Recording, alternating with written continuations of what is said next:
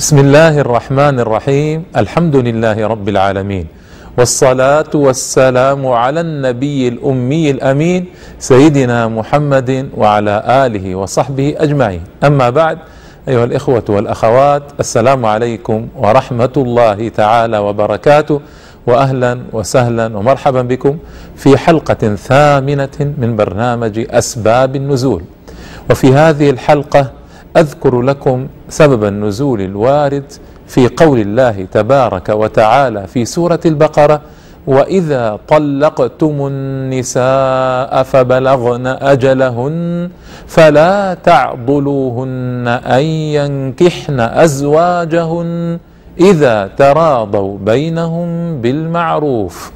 وهذه آية جليلة. وسبب نزولها أن معقل بن يسار رضي الله تعالى عنه كان قد زوج أخته أحد المسلمين فطلقها تطليقه ولم يراجعها حتى انقضت عدتها. فلما انقضت عدتها يا الإخوة والأخوات كان اجنبيا عنها وراجعها خطبها مع الخطاب والمرأة تهواه ويهواها تريده ويريدها. فقال له معقل يا لكع أي يا لئيم أكرمكم الله آه، زوجتك وأكرمتك ثم طلقت أختي والله لا ترجع إليها أبدا. فعلم الله تعالى جل جلاله حاجته إليها وحاجتها إليه. فأنزل جل من قائل وتعالى في ملكه سبحانه وتعالى وإذا طلقتم النساء فبلغن أجلهن فلا تعضلوهن أن ينكحن أزواجهن أي فلا تمنعوهن أن يجددن نكاح أزواجهم إذا تراضوا بينهم بالمعروف. وهذه الآية الجليلة العظيمة فيها مراعاة الله تبارك وتعالى للعواطف البشرية وللنفوس الإنسانية لأن هذه النفوس أيها الإخوة والأخوات ضعيفة وتحتاج إلى أن تراجع نفسها الفينة بعد الفينة والمرة بعد المرة.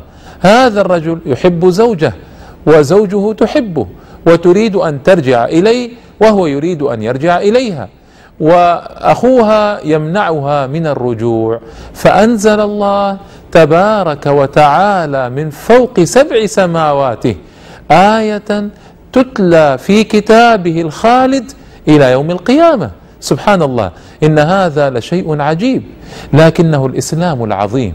الإسلام الذي يراعي حاجة النفوس والذي يعرف طبيعة البشر والذي يقدر ذلك كله ويشرع بموجب تلك الحوائج ويراعي تلك العواطف. فديننا دين محكم متين وشريعتنا شريعة جليلة عظيمة فيها تلبية حاجات الإنسان في هذه الحياة وفيها تلبية لنداء العاطفة.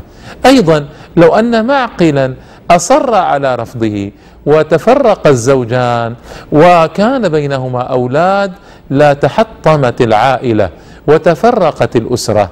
ومن مقاصد الإسلام أيها الإخوة والأخوات أن تبقى الزوجة مع زوجها وأن يعيشا تحت سقف واحد وذلك لحسن تنشئة الأولاد وجميل تربيتهم. وهذا هو الذي وصل إليه أفكار علماء التشريع والاجتماع في عصرنا هذا إذ ينوهون بعظم مهمة الأسرة في تربية الأولاد وأهمية أن يجتمع الرجل والمرأة الزوجان تحت سقف واحد مع الأولاد. هذا قد سبقهم به قرآننا العظيم منذ خمسة عشر قرنا. فالإسلام لا يحبذ الطلاق. والطلاق آخر الدواء كما أن آخر الدواء الكي. فالمرء إن عجز عجزا تاما بعد محاولات مستمرة مع زوجه وكذلك الزوج إن عجزت بعد محاولات مستمرة مع زوجها فقد شرع لهما الإسلام الطلاق. فهو آخر الدواء وآخر العلاج وهو في الحقيقة أمر مكروه لا ينبغي لكنه علاج. كما أن النفوس لابد أن تقبل على العلاج في النهاية حتى تبرأ أجسادها فكذلك الطلاق جعل علاجا للحالات المستعصية. فديننا ولله الحمد ليس مثل الأديان السابقة التي حرم بعضها الطلاق وأصر على بقاء الزواج مهما كان الأمر. فإن بقاء الزوجين وهما يكرهان بعضهما بعضا وهما لا يريدان بعضهما بعضا فيه مشقة عظيمة هائلة وقد يجنحان إلى الفساد والعياذ بالله. ولقد عرف الإسلام هذا فراعاه كل المراعاة وشرع الطلاق لكن ليكون آخر شيء في العلاج فيما بين الزوجين. وحتى لو طلق الرجل امرأته وما انقضت عدتها بعد فإن الله تعالى يأمرها أن تبقى في بيتها وأن تتزين لزوجها لعله يصيبها فترجع إليه.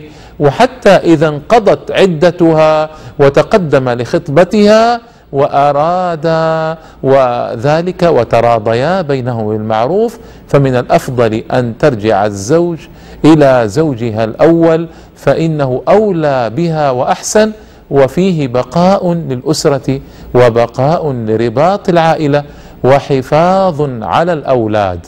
هكذا الإسلام العظيم. أيها الإخوة والأخوات ما ترك شاردة ولا واردة في حياتنا إلا وتحدث عنها إلا وأورد فيها حكما إلا وأرشد المؤمنين إلى ما ينفعهم فيها. هذه قضية جليلة مهمة. ونحن نقرأ الآيات خاصة في هذا الشهر الكريم المبارك ينبغي علينا أن نتدبر. وكم منا من يمر على هذه الآية؟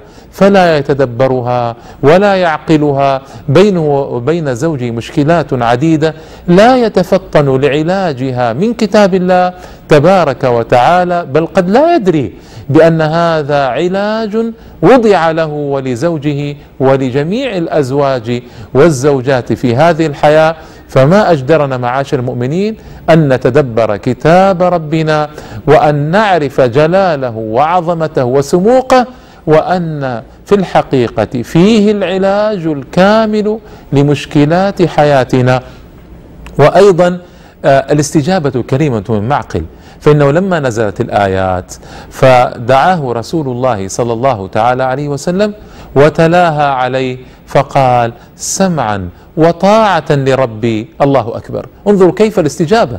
أو في رواية قال الآن أفعل يا رسول الله صلى الله عليه وسلم. فدعا الرجل وزوجه أخته. هذه الاستجابة مطلوبة. لا تأخذنا العزة بالإثم ونغضب من الناس حال تطليقهم آه، أخواتنا. أو بناتنا أو آه، مولياتنا بل ينبغي أن نراعي كل ذلك وألا نغضب وألا تأخذنا العزة بالإثم فنمنع تماما رجوع الزوج إلى زوجه. ففي الرجوع كل الخير وفي الرجوع إبقاء للحمة الأسرة وسداها. وفي الرجوع إبقاء لرابطة العائلة الكريمة التي وثقها الله تعالى من فوق سبع سماوات.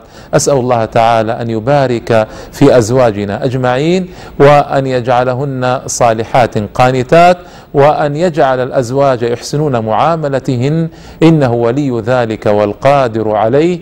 وصل اللهم وسلم وبارك على نبينا محمد وآله وصحبه أجمعين والحمد لله رب العالمين وإلى لقاء آخر إن شاء الله تعالى في حلقة جديدة من برنامج أسباب النزول والسلام عليكم ورحمة الله تعالى وبركاته